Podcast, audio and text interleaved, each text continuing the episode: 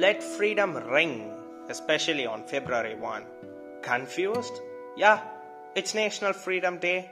This day was founded to celebrate the freedoms. But for who? Yeah, the US citizens. Their freedom that they should never take for granted.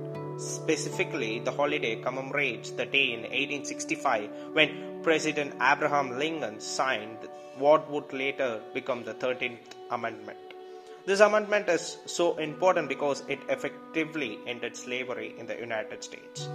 Freedom is one of the founding principles of the United States of America, and this day was envisioned as a way for all citizens to take a moment to appreciate how lucky they are.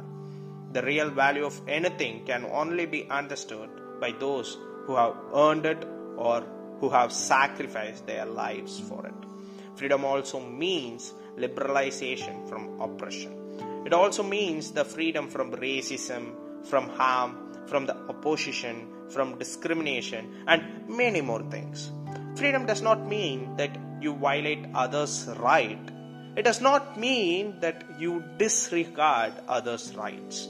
Moreover, freedom means enchanting the beauty of nature, enchanting the beauty of nature and the environment, the people, the society, the good society wing around us.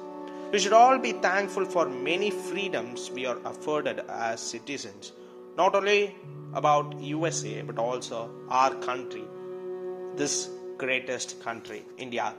So, my wishes to all the USA people for their Freedom Day, and as a citizen of India, we should also be more cherished and more privileged to get this freedom in behalf of all the freedom fighters who fought for us. And this will be a day to remember about all the freedom fighters and all the stuff they have did for us to get this freedom.